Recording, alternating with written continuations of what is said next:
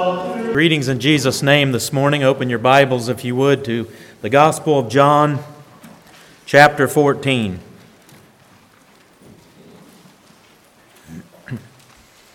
We're thankful for your presence this morning. Uh, those that come here often, and those of you that may be visiting this morning, welcome in the name of Jesus. John chapter 14.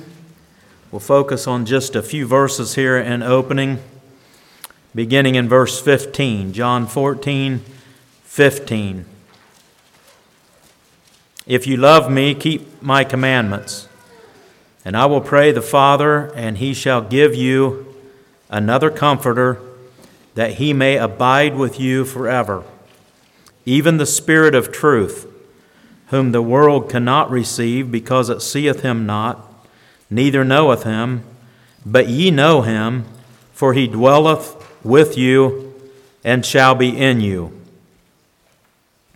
I will not leave you comfortless. I will come to you. Yet a little while, and the world seeth me no more, but ye see me, because I live, ye shall live also. At that day ye shall know that I am in my Father, and ye in me, and I in you.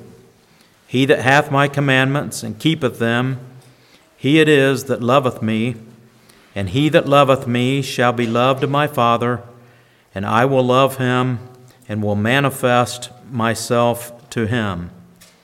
Judas saith unto him, not Iscariot, Lord, how is it that thou wilt manifest thyself unto us and not unto the world? Jesus answered and said unto him, If a man love me, he will keep my words, and my Father will love him and will come unto him and make our abode with him. He that loveth me not keepeth not my sayings, and the word which ye hear is not mine, but the Father which sent me. These things have I spoken unto you, being yet present with you. Verse 26 But the Comforter, or some versions say Helper, which is the Holy Ghost, whom the Father will send in my name. He shall teach you all things and bring all things to your remembrance whatsoever I have said unto you. The Comforter has come. And I think as we uh, approach our worship service this morning, every one of us have, have come to hear what the Word, what the Spirit says to this church, to this congregation, to this gathering this morning. And I, I say to you that the Spirit comes to you, the comfort comes to you this morning by promise. To those who have believed in the name of the Lord Jesus Christ, Jesus says, though He is not here physically, He has left and risen again and gone to the Father, but by promise he has sent his Comforter to those who believe in his name. And it lists many attributes, offices, and, uh, and activities of the Holy Spirit in our lives right here, just in this short passage. As Jesus uh, gives his, his parting a few words through these chapters, he, he gives us that promise that the Holy Spirit will, in verse 16, He will comfort. And in verse 16, He will abide with you forever. And so I, I, just give you this in opening that you may be at times struggling or wondering where the presence of God is in my life or in this particular situation or in this week or in this activity or in this relationship. But by promise, the Holy Spirit will be will abide with you verse 16 forever verse 17 even the spirit of truth whom the world cannot receive because it seeth him not neither knoweth him. In verse 17, see, but you know him, for he dwelleth with you and shall be in you. And again, I, I proclaim that as a promise this morning because it doesn't always feel like that the presence of God is, is always with us in our situation. But by promise, He not only is abiding in you in verse 16, but it says, But you know Him. You know Him. And that word know to me speaks about a, an intimate relationship. By promise, you know Him. You know the Father, you know the Son, Jesus Christ, and His presence is with you by the Holy Spirit. You know Him, and He dwelleth with you. So that speaks about a, a surrounding presence of the Father through the Holy Spirit by faith in Jesus Christ this morning in this very service, right now. He has a surrounding presence around you individually and around us collectively and around His church worldwide this morning. A surrounding presence with you. But it goes on, more importantly, He shall be in you. Not only is the Holy Spirit giving and promising His surrounding presence, but He is uh, promising with every believer this morning His internal presence with you individually and with us collectively. The Holy Spirit is here right now. The Comforter has come. Jesus is speaking futuristic in these words that I will send a comforter. But we all know that because he died and because he rose again, we speak about that in present tense this morning. The Holy Spirit, the Comforter, has come. He is around you, surrounding you, and He is more importantly in you this morning. Verse 18 I will not leave you comfortless, I will come to you. Be- verse 19 Because I live, ye shall also live. The Holy Spirit brings life and 20 and 21, it speaks about that uh, unity between the Father and the Son, and because of the Holy Spirit, it brings unity with us. We are one with them. And 21 speaks about his love. Uh, he, he manifests himself to us. That word means he, will, he makes known himself to us through the Holy Spirit. And that's why it's important I guess, to, to claim that promise as we enter into a worship service as we are this morning.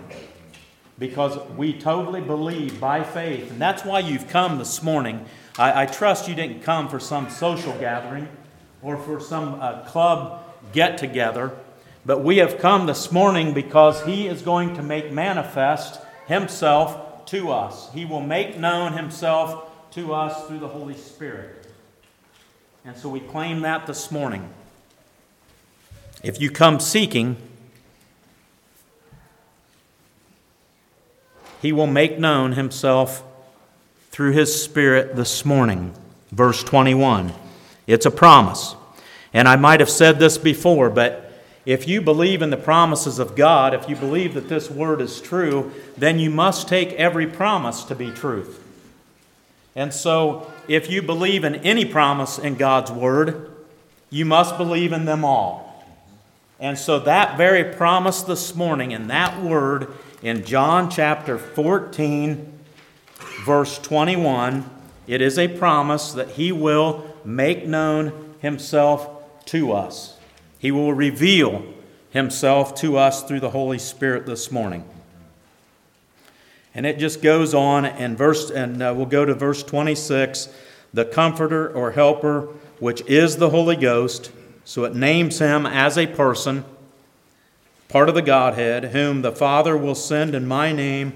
He shall teach you all things. So he not only promises his surrounding presence, he not only promises his internal and eternal presence, he not only promises to reveal and to comfort, but here he promises to teach you all things. And so, if you're young in the faith and you don't always know which foot to put forward, it says here, He will teach you that. If you're old in the faith, He promises the same promise. If you're here this morning seeking His name, He promises this morning that He will teach you. He will reveal Himself to you, and He will teach you through His Word, through our brother this morning. He will teach. It's a promise. Again, if we believe in one promise, if it's true, we must believe that all promises are true in this book. And that promise says that He will teach you. We don't need to be super timid about walking in faith. And I'm not saying, I'm not claiming arrogance. I'm just saying, don't be afraid. He will teach you how to live, how to believe when, when, when we doubt. He will teach you, it says here, all things. And so we claim that to be a promise um, through the Holy Spirit this morning. We'll take prayer requests before we go to prayer. Uh, Chris Wall, I think I'll call on you to pray, if you would. And uh, do we have prayer requests this morning publicly?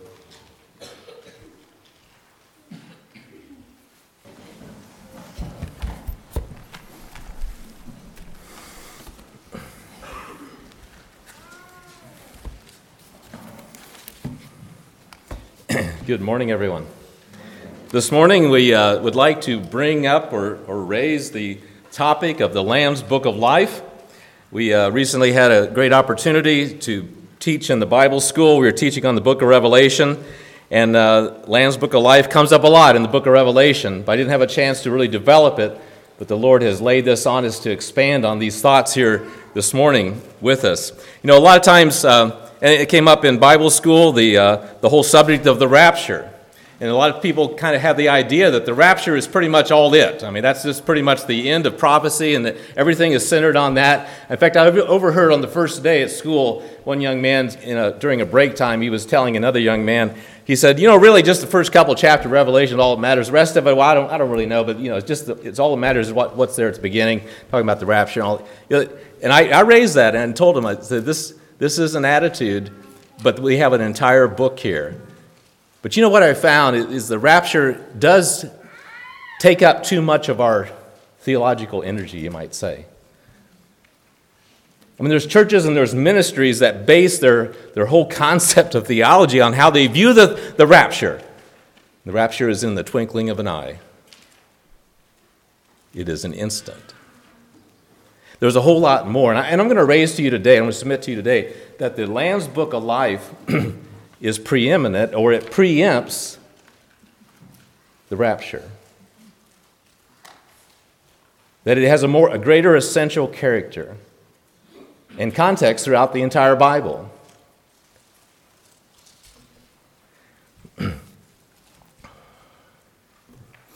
Some of the things that are concerning the Lamb's Book of Life, and these are some of the, the things that the Bible tells us, is that those whose name is written in the Lamb's Book of Life is a listing of those who fear Him, who fear God, those who esteem God's name, those who serve God and follow Him, those that belong to God, and God calls them His jewels or His treasured possessions and God knows us by our name. And all this is in the Lamb's Book of Life.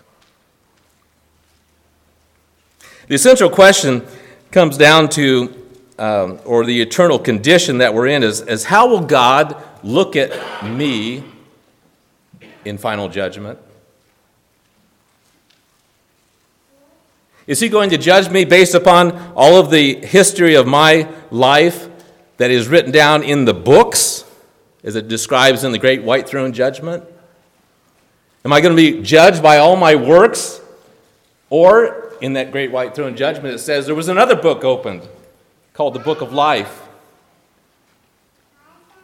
And so the essential situation comes down to that in judgment. Am I going to be judged by all of my works that are written out through all these history books? Or am I going to be judged because my name is in the Lamb's book of life and I'm covered by his blood, by his sacrifice for me. That he took care of everything that I need through all eternity, and my name is just in that book. And I'm judged because of through Jesus Christ and all he did for me. That's why, that's why I say this preempts in so many ways, in such an essential character, essential thought. My name being written in the Lamb's Book of Life is the result of the most essential matter of life, the most essential question of life. Let me, let me give an example here. Let me create a picture here to you. Let's say that this little podium right here is the sum of everything that people experience and that know. We call it the earth, you might say, but this, this little podium here, and just the part that I'm standing on, represents everything that people know and experience and, and all of our thoughts and all of our philosophy and, and everything and, and all of our history and everything is attached to this. and that everything that's beyond this podium, in every direction to all eternity, goes up and down below. The, see, the podium is, we're just a flat thing here. But underneath, everything that's underneath here is where God is and God's thoughts. In every direction, everything that's beyond us is what God is. And what He experienced what He knows and what He's created. And the plans that He's made for us is everything that's beyond this podium. But you and I, we're here, boy. It's solid. You know, we got something we can touch. We, we can deal with this. You know, we like to build things. You know, we go right to the edge and build big monuments of all kinds and so forth. and it's, we got it solid here. And we like to always get up on it, you know. well, that's pretty solid, you know. and we think we're really something. But everything beyond us is where God is. And once in a while, we walk over to the, the edge and we realize Look at all that. Once in a while, we get to the edge of God's thinking. Right to the end, and we step back because boy, we like we'd rather be in the solid spot. even got a room here. I could get underneath this little spot here and hide away. and there, I just love being right here because I can sense this. My sensory perceptions are completely fulfilled right here in my space. But once in a while, we get over here I cannot even begin to think in those terms because that's what God is. This is what we call a finite mind that we have as people. but what happens is, is that God is calling us by name. So I want you to go to the edge I want you to step off by faith. Whoa, well, I don't know about that, Lord. I'm solid over I'm good. I'm good. You've heard that a lot. I'm good. And the Lord says, No, I want you to come. I want you to step off in faith, and I want you to walk where I am. There's nothing there. But God's calling you by name calls you to walk in faith, to trust God, that trust God that God knows what He's talking about. We'd rather stay where it's solid, don't we? I'm not so sure God knows what He's talking about. I can't touch any of that. I can't see anything that's solid there. God's calling me to walk in faith. Faith? What's that? He said, Will you trust me? He wants us to trust God that eternal life is in Jesus Christ. And that you can be redeemed, that you can be saved because of the sacrifice life of Jesus Christ in my place. And that I will have eternal life out there where God is if I will trust God. And He's calling me by name to trust Him. And to walk by faith, to commit to walk by faith, to follow His voice and to believe that Jesus has written my name in the Lamb's book of life. Will I trust him? Oh, we shudder. We jump back from that edge. We're not sure that we want to trust Him.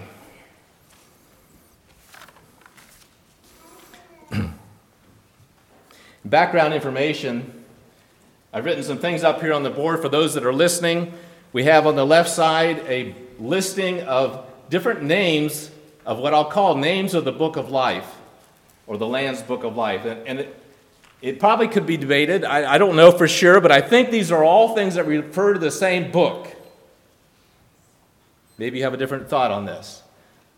There's at least two places it's called the book, and the book of the living, and thy book, the book of remembrance, written in heaven. Two times it says that. Six times it refers to the book of life, and the book of life of the Lamb, and the Lamb's book of life. And I believe that these are all referring to the same book. Because in the latter chapters of Revelation, it describes it in contrast to the books that are open, which are the works of men. But this is a book of God that He has kept. Now, also for those that are listening, we have on the right side of the board uh, some background information. Many references in the Bible are referring to something that comes or came from before or at the foundations of the world. Because this is the way God thinks. This is, this is the God thought. we got to get out here. we got to get to the end. we got to step into God's thinking here because He is so far beyond us that in God, Jesus says in Matthew 13 35 that there are secret things that I'm going to reveal to people in parables that have been secret from the foundation of the world. Jesus also told us that there's a, going to be, there's a kingdom prepared for you from the foundation of the world. That starts to stretch us, doesn't it? From before creation, before this podium was built that people stand on, a kingdom, an eternal kingdom, was prepared for me, for you, for all of us from the foundation of the world. God also tells in Ephesians 1 4, God chose us in Him from the foundation of the world. We can't hardly process that. That God Himself chose me before the foundation of the world, before creation ever happened, before there was ever a structure called world, God chose me. He tells us also that, that the works for salvation were finished before the foundation of the world. That Jesus Christ accomplished everything that I needed for salvation before the foundation of the world. If we're so far out there in God's territory, it's hard for us to process these things. But these are promises that are in the Bible. 1 Peter chapter 1 talks about the redemption that we've been given is by the perfect blood of Christ, and it was foreordained to be that way before the foundation of the world. Our redemption in the blood of Jesus Christ was in God's plan, and that Jesus actually accomplished all of that before the foundation of the world. Revelation, there's two passages here Revelation 13:8 and Revelation 17:8. And it says in 13:8, it talks about the lamb that was slain before the foundation of the world. I'm going through all this because we need to be reminded of how little in our space of thinking is. And God has accomplished so many things before we even came into being. Because His mind is so much broader, greater, deeper in whatever way you want to send it. We cannot even begin to think the way He thinks that somehow the lamb that was slain for you and I, that paid the price for you and I, that gives us redemption, was already accomplished before the foundations of the world were built. And also in 17:8 it talks about those people who are worshiping the beast, the antichrist, in the time of great tribulation. That it mentions that their names were not written in the book of life before the foundation of the world, or from the foundation of the world. I believe it says. Now, if you process that thought just a little bit, it starts to raise up all kinds of issues. That's not fair. What do you mean their names weren't written there from the beginning? That they were sort of like condemned from the beginning? And we start throwing those thoughts around. And God's understanding of all this is out there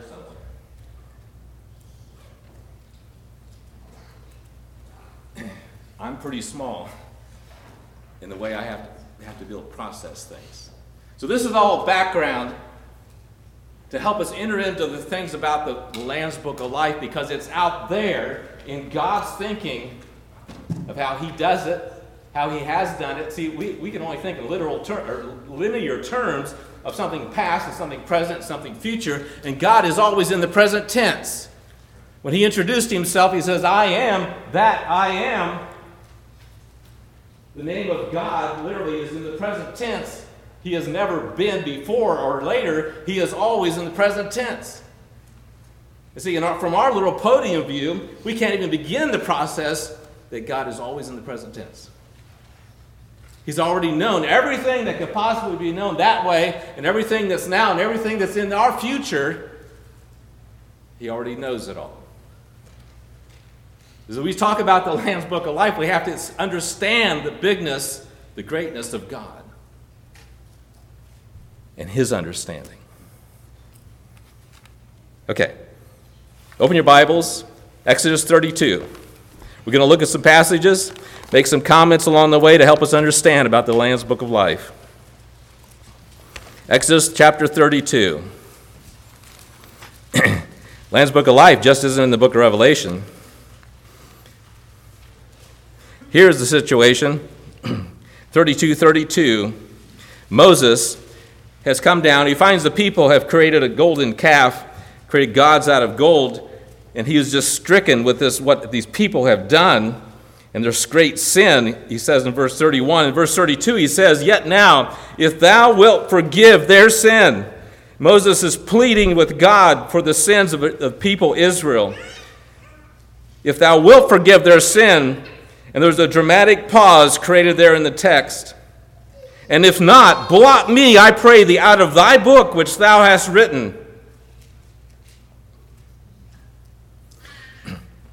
Now, as humans, we start to try to draw conclusions from that. Okay, God has a book, and it's possible that He can blot out a person's name out of His book. But he goes on, verse 33 And the Lord said unto Moses, Whosoever hath sinned against me, him will I blot out of my book. He makes it very clear to Mo- Moses, you can't do that for other people. Every person owns their own sin. And if they have sinned against me, then I will blot them out. And so we start to think. So God has a book, and maybe he's going to blot my name out. Okay, that's out there somewhere. Okay, you gotta, you gotta let that go a little bit because we can't hardly process that thought, can we? Let's move on. Psalms chapter 69. Psalms 69, just one verse, 28. It says here, let them be blotted out of the book of the living and not be written with the righteous. King David, I believe, was writing that. And his prayer was that these ones, these, these ones that were coming against him, would be blotted out of the book of the living, and they would not be written or, or enrolled in the listing of the righteous. Go on to Psalms chapter 139. 139 at verse 14. Here, the psalm writer is describing us being formed in the womb of our mother. 14, 139, 14. I will praise thee, for I am fearfully and wonderfully made. Marvelous are thy works, and that my soul knoweth right well. My substance was not hid from thee, or my frame, in another translation it says, My frame was not hid from thee. When I was made in secret, and curiously wrought in the lowest parts of the earth, a picture of being, being formed in our mother's womb. And the Lord saw me, He knew everything about me. In my mother's womb. Verse 16 Thine eyes did see my substance, yet being unperfect, and in thy book all my members were written. And in some ways, you might say that all of the members of my body were written, or in other translations, it says, All the days of my life that were ordained for me are written there. And we were being formed in our mother's womb that all the days of our life are being written in God's book. Turn on to Daniel chapter 12.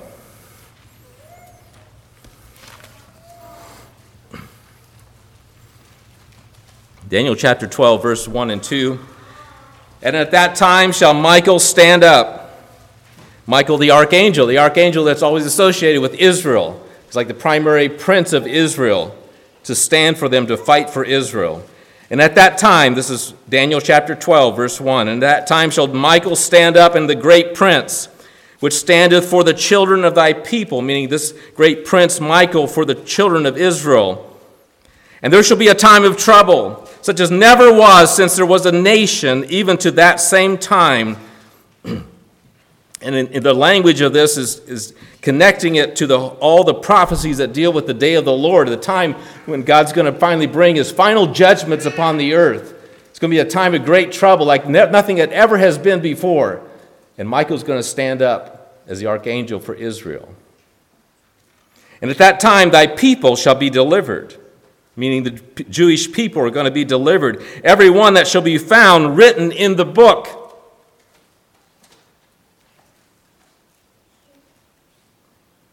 That God has a book. And everyone that is found in that book is going to be delivered.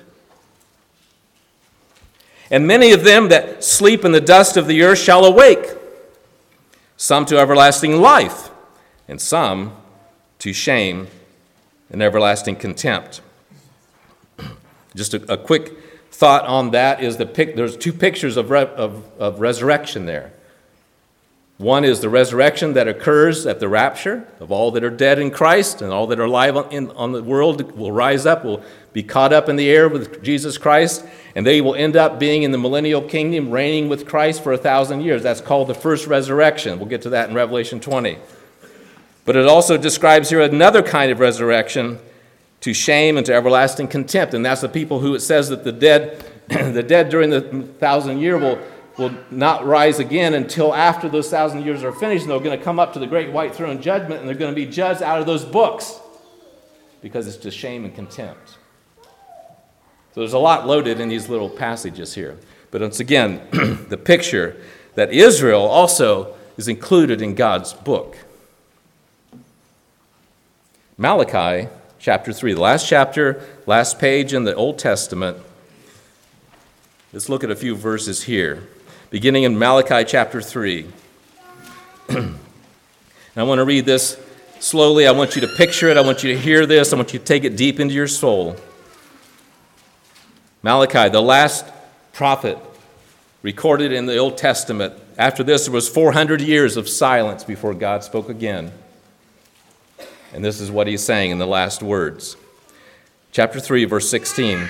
Then they that feared the Lord spake often one to another. I want you to take this very personal. That you, as a believer in God, in Jesus Christ, in all that He has said He will do and has done for us, that we would speak often with one another about these things. And the Lord hearkened, which means the Lord was paying attention. And, and he heard it. That the Lord is paying attention when we are talking with each other about the things of the Lord. Because it's those who are fearing God that are talking to one another. So he pays attention, the Lord hears it, and then it says, And a book of remembrance was written before him for them that feared the Lord and that thought upon his name.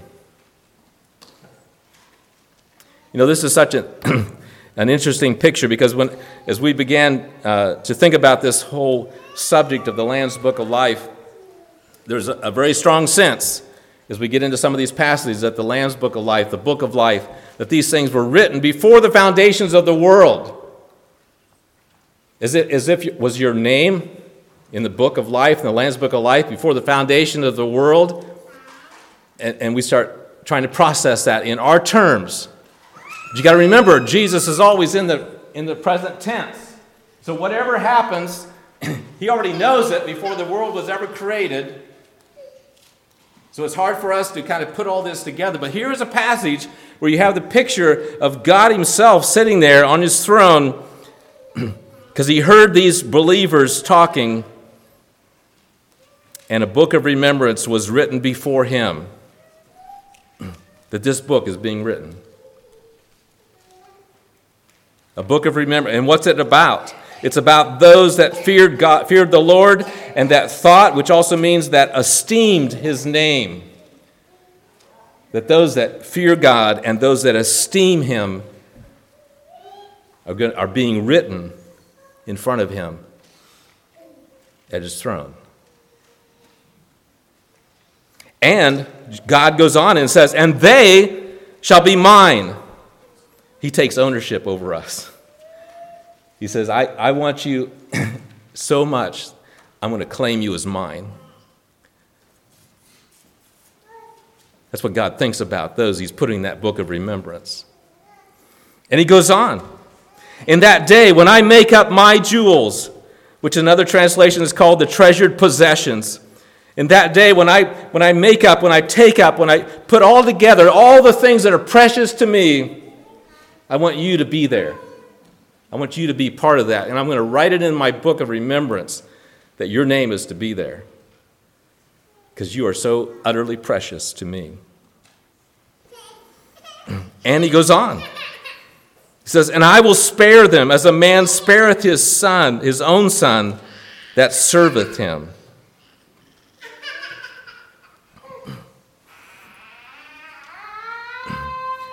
I, am not going to go on to explain that because uh, we're, we're going to get on to too many different channels here. But verse 18, then shall ye return. There's a picture of Jesus Christ coming again the second time upon the earth to bring judgment upon the earth. The first time he came to save us, the second time he comes to judge. Verse 18, then you shall return, and this is what he's going to do when he returns. He's going to discern between the righteous and the wicked between him that serveth God and him that serveth him not. And he's got a book with the names that are precious to him that he says serve him. He also has books for those that don't serve him.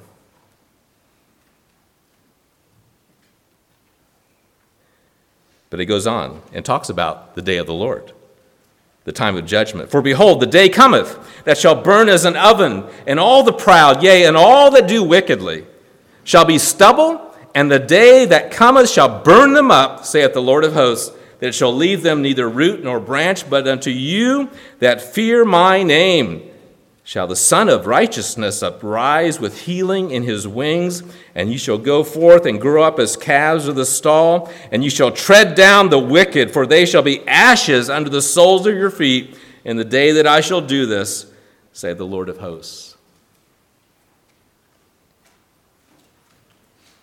God has plans to bring this world to an end and to judge those who do not serve him. And they're going to be burned up. We are treading out there in God's thinking and how God's going to finish things. But He also has a way of preserving His precious own, the ones who serve Him. And He has it in a book. Now, in uh, John chapter 10 and Matthew chapter 7, there's some, some interesting word pictures that God, Jesus Christ, when He was here, talk, talked to us about. He talks to us there in John chapter 10 about the sheep and how he's the shepherd and, and the sheep that hear his voice, and he calls them by name, and the sheep follow him and they know his voice. That's a way of Jesus describing those that are his. He calls them by their name, they know his voice, they follow him. Pretty simple. But that's what God called. That's what God is calling us to. When he calls us off of the podium of man's understanding, and he said, I'm calling you by name. Will you follow me? Will you, will you, will you step off of that? Will you follow me? Do you know my voice? The same chapter, a few verses down, again, he repeats that the sheep hear his voice, and I know them. And no man can pluck them out of my hand, and no man can pluck them out of my Father's hand. John chapter 10.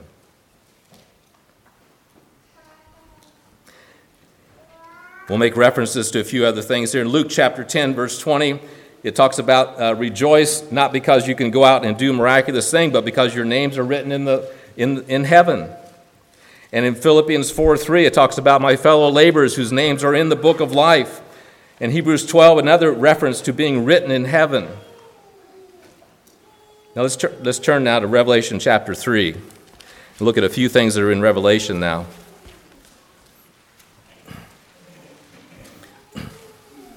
Revelation chapter 3, in the, in the, under the church of Sardis, in the final part of that, in every one of these letters, there are promises to overcomers. Chapter 3, verse 5 to Sardis, he says, To he that overcometh, the same shall be clothed in white raiment, and I will not blot out his name out of the book of life, but I will confess his name before my Father and before his angels. What a promise that is. To those that are overcome, to those that have been that are believers in Jesus Christ.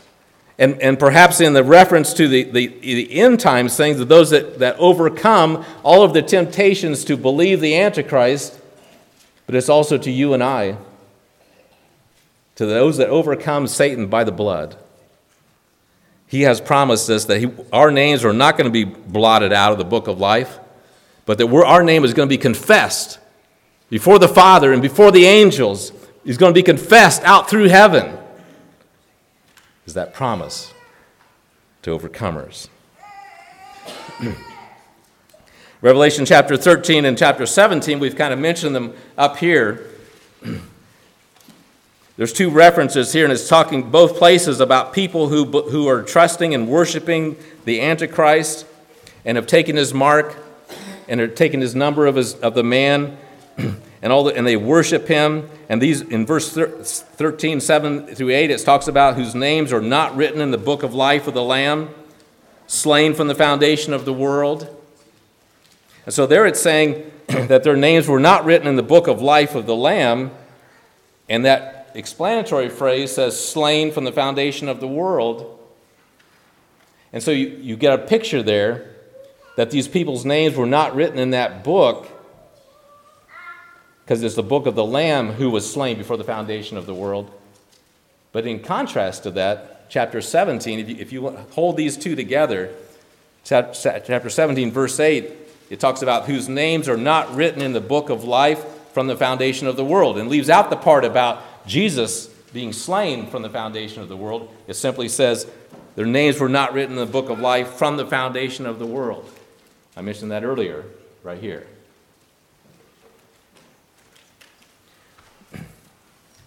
Those, both of those references are talking about people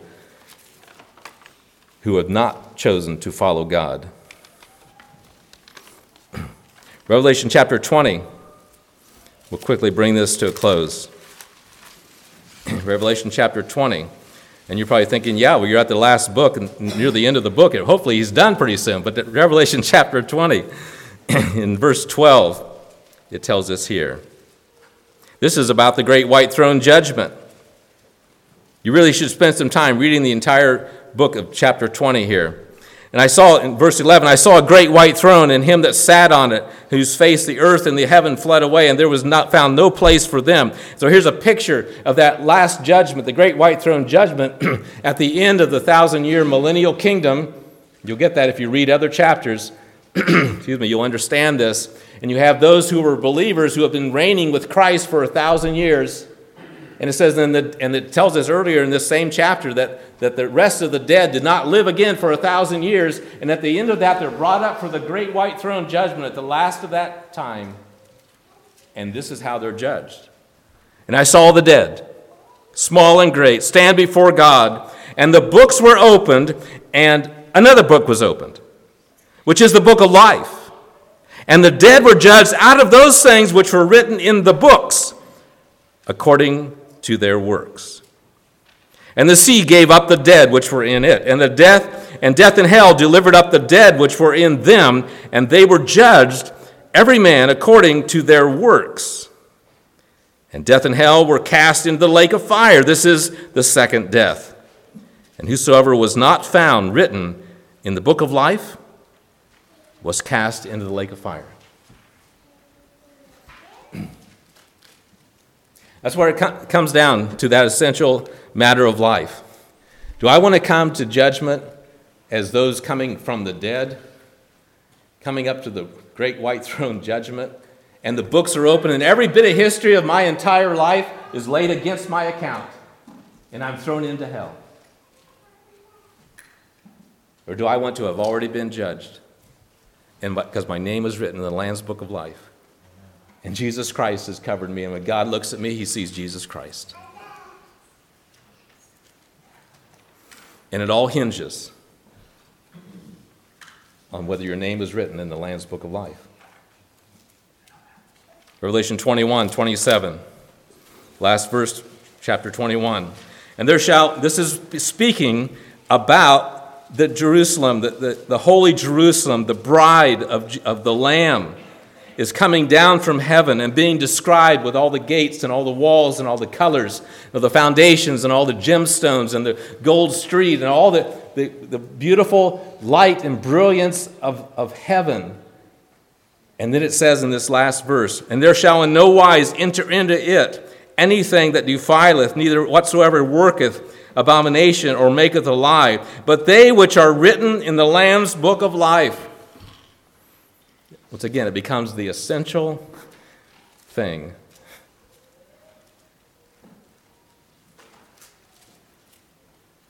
That your name be in the Lamb's book of life. Because you have chosen to step off all that seems secure and all that seems solid, and you stepped off into God's thinking and, and say, I trust God. I'm going to have faith.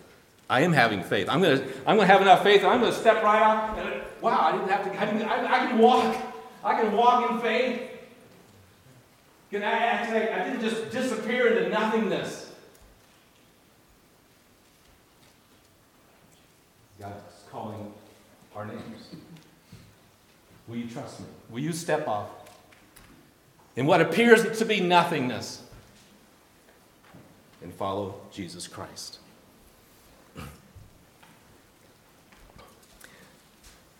There's one last thing in Revelation 22 19. be talking about anyone that might take away anything from this book or add anything to this book, that God will take away his part out of the book of life and out of the holy city. and I don't know how to explain to you all the things that I've thrown at you today. I, I don't know how to get into the nitty gritty of, okay, uh, let's see, I, I, go through my whole life, I get to be 78 years old, uh, kind of. Uh, is there going to come some, day I wake up, and God just simply blots my name out?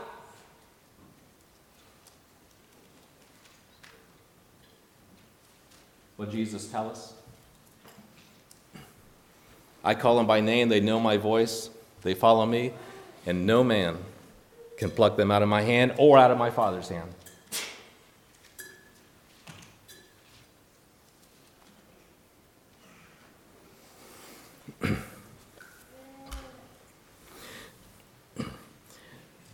It is our desire today for anyone that has been hearing God calling you by name because he knows your name. You know, there's also a promise to overcomers that says for those that overcome, they're going to be given a new name.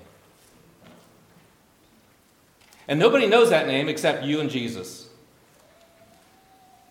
Because Jesus can call you by that name and you know it. That's how personal heaven is. That's how personally Jesus Christ loves you and went to the cross and was thinking of you and I on the cross. Because he has a special name for you.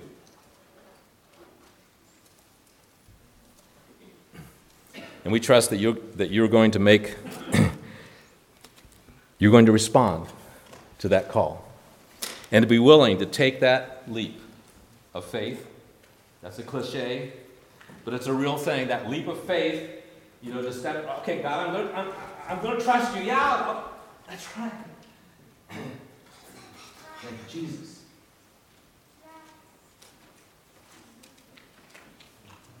Hmm. Take that leap. Let's have a song.